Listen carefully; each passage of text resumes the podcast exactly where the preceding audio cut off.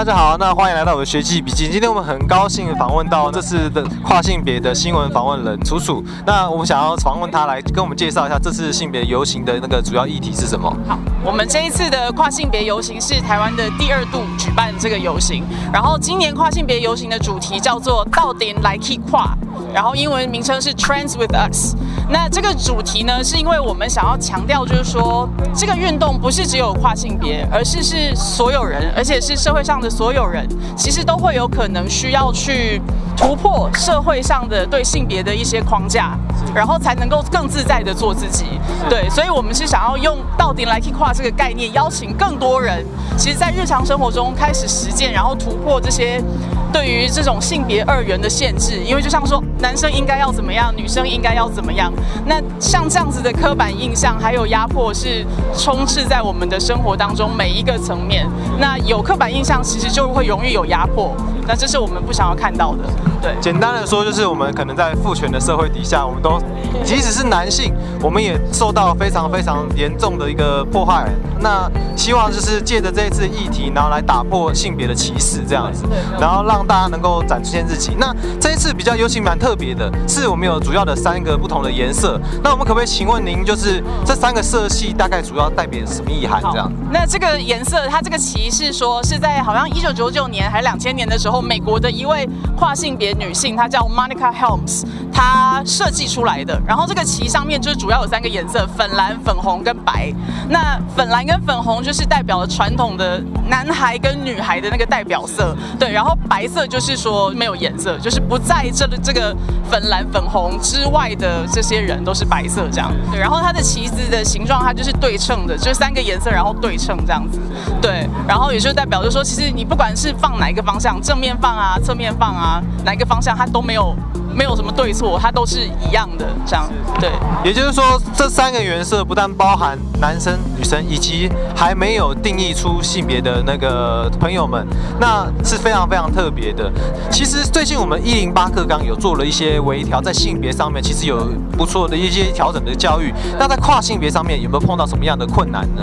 哦，一零八课纲其实也是给我们很大的那个正面的意义啊，也是要也是要肯定它没有错。因为其实课纲最重要就是说要也包含了跨性别，因为它是多元性别身份的一个认识。我小就开始教，对对。但是我们我们看到问题是说，当然课纲很重要，可是其实学生去学校并不只是上课，那个。学生在学校里面有好多活动哦，包含什么？他去社交啊，然后上体育课啊，团康活动，还有一个最重要是上厕所，还有更衣间，体育课更衣间。对，那像这些层面其实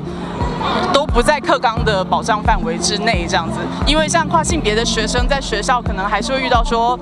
他不敢去使用厕所，对，因为性别二分的关系，都只分男女嘛，对，那他可能觉得去男厕就会被男生脱裤子啊，然后人家就可能会像对，就会会有一些霸凌的行为出现。那上女上女厕可能又会被赶出来，变成是他去哪里都不是，然后变成是很多，如果他的性别气质是比较对不不不是不是阳刚也不是阴柔的，然后他自己自我认同也比较是跨性别的话，就会造成说，那他在学校就容易憋尿啊。然后可能容易受到霸凌，容易被排挤等等的。那那我觉得像这种比较是。像这样的问题就不是课纲可以解决的，那我们就必须要透过别的方式去，对对对对。那因为其实刚刚我这样听下来，因为性别友善厕所对于帮助其实是有蛮大的嘛，是不是？那除了这个以外，是不是还有什么我们能够调整跟改进的地方呢？哦，我觉得性别友善厕所其实要是真的能够做起来会很重要，因为现在台湾有有一些啦，有开始在慢慢推动，但是它的性别友善厕所状况都是说在男跟女之外。再开一间叫性别友善厕所，可是其实我这样的状况也等于是说，你只是开了一个新的标签。那敢走进去这个性别友善厕所的人，是不是就代表说，哦，我不属于男，也不属于女？这样就是讨论说比较好的做法，其实应该是说，直接把这个男女的分法拿掉，就是开放一个空间，但是它那个空间是隐隐秘度、隐私性很高的，可能都有都有隔间，但是。就不限制说只有男性或是女生才能走进去，因为谁都可以用，因为你走进去就是关门，就没有小便斗，没有在外面的这些，对，就是可以在隔间里面，大家都有隐私性，然后又可以真正落实说不分性别使用的空间的意义。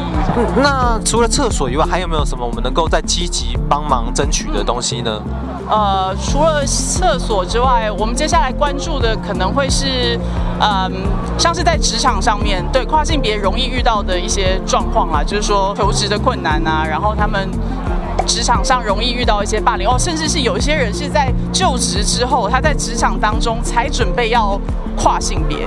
你你知道吗？他就是入职的时候，他可能是男性，但是他在这个过程当中，他准备要。变成女性的时候，其实就会在这家公司里面，或者在这个职场下面遇到很多困难跟刁难，这样。所以像是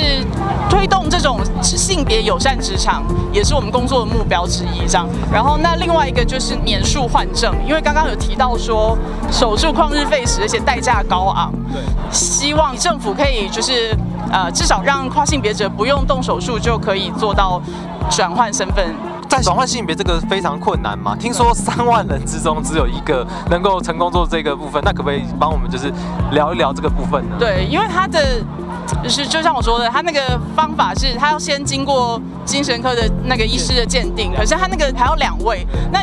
不可能你一走进去一个精神科医生的那个病房，他就会说哦好啊，我我我同意。精神科医生有他要做的工作，那他要做工作一定就会分好几次的会面啊、跟访谈啊等等的，他才能做出这个。然后接下来就是要排时间去医院。那你医院有时候很多人就要看你的身体状况，是不是说可以一次就做到完，然后还要考虑到自己的那个身体的修养的状况这样子。所以我们会。大家都普遍知道，说我必须要经过，这通常都是一两年的时间，至少才能够完成这个手术的程序，加上精神评估这样子。如果可以做到，就是不要有手术这件事情，就是说不强制摘除性器官的这个手术，对我们来说会是很好的第一步这样子。可是其实啊，这个社会上还有另外一种声音哦，是他们很担心，就是哎，可能免术啊会造成很多犯罪的问题。那其实这样刚刚听起来，你觉得有可能吗？这样哦。我我们有听过，对啊，我们知道有这样的顾虑，因为甚至有一些跨性别者可能也不见，就是也不赞成说可以自由转换性别。可是我我觉得我们要推动，不是说只是免手术而已，但是说免手术之后，你看还有那个精神科医生的评估嘛，那评估的方法可不可以再调整？我我觉得这个是有讨论的空间的，对对对，所以所以其实还是觉得社会安全网建构以后，然后我们可以慢慢的去补足这一个部分嘛。对对对，就是说我们先把那个其实对跨性别者伤害跟挑战最大的那个东西先排除，但是剩下的东西，我觉得我们也没有在追求说哦一定要一步到位啊，然后怎么一切都变得很自由，不是这样，是很多东西都是要慢慢去补起来，而且作为一个组织啊，我我觉得我们也跟社群内部需要有一些很细致的讨论。才能够决定说我们要朝哪一个方向去推动改变，这样。那其实还有一个蛮重要议题，就是身份证上面性别栏的地方。那您会觉得就是说，哎？这个部分如果空白，或者是要怎么样去填写，会对你们而言是比较觉得啊，我们应该去争取的吗？嗯，这个问题就是社群内讨论蛮多的。然后因为你说牵扯到说那个性别栏的这个东西，其实很多时候都是在一出生的时候，那个小婴儿自己也也不是一个有行动力的人的时候，他的父母或是医生帮他填的。那所以，我我觉得要讨论这个问题，就变成是要更进一步去讨论说，在出生的时候，是不是法律上就要去。定义这个人的性别这件事情，那你们团体是比较主张哪一个区块呢？这件事情我们其实目前还没有共识，对，因为很多人就你你想想看，各方不不同的专家嘛，就是可能医疗人员就会觉得说，没有他的性别，我怎么给他提供适当的相对应的医疗照护，或是什么，我就不清楚他的状况啊等等的，就会有这些行政上、医疗上不同层面的问题。对，那我觉得这些问题不解。不不去讨论的话，就没有办法真正做到说啊性别栏是空白这件事情。对，那最后有没有什么可以帮我们补充的？你们有什么理念呐，甚至一些口号啊，可以跟我们宣传一下吗？呃，我们现在应该就是说。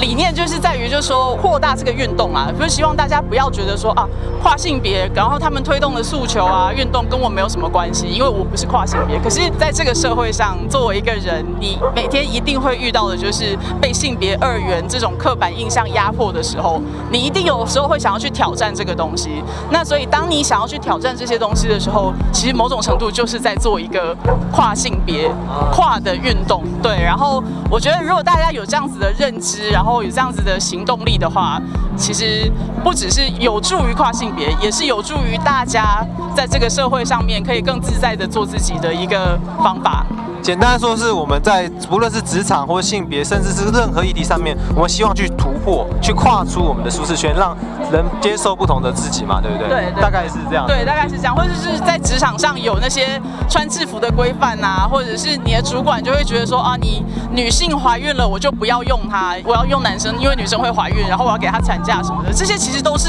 性别的一些压迫，要更更大范围的去打破这些东西。对，那今天很谢谢，就是楚楚，然后来接受我们的访问。那谢谢。有非常非常多的声音是我们平常所忽略的。今天我们要透过镜头带你看看跨性别他们到底的诉求是什么样的内容。性别刻板印象的话，就有可能会造成呃一个性别走向比较极端的状态，然后会重复的复制呃父权体制带来的那一些压迫。就不要管旁人眼光吧，fuck off。